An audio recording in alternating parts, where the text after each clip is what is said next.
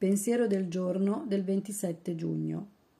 La paura del dolore di una depressione acuta non lascia mai chi ne ha sofferto profondamente il tormento di essere completamente senza speranza rimane nei nostri ricordi.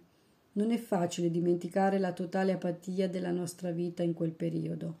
Eppure è sbagliato concentrarci sui nostri disturbi passati.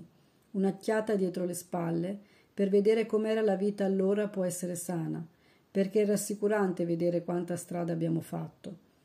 Solo quelli di noi che ci sono passati possono sapere quello che prova una persona che soffre di depressione.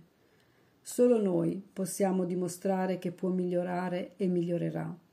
Condividendo il nostro passato possiamo migliorare il futuro nostro e degli altri. Meditazione del giorno.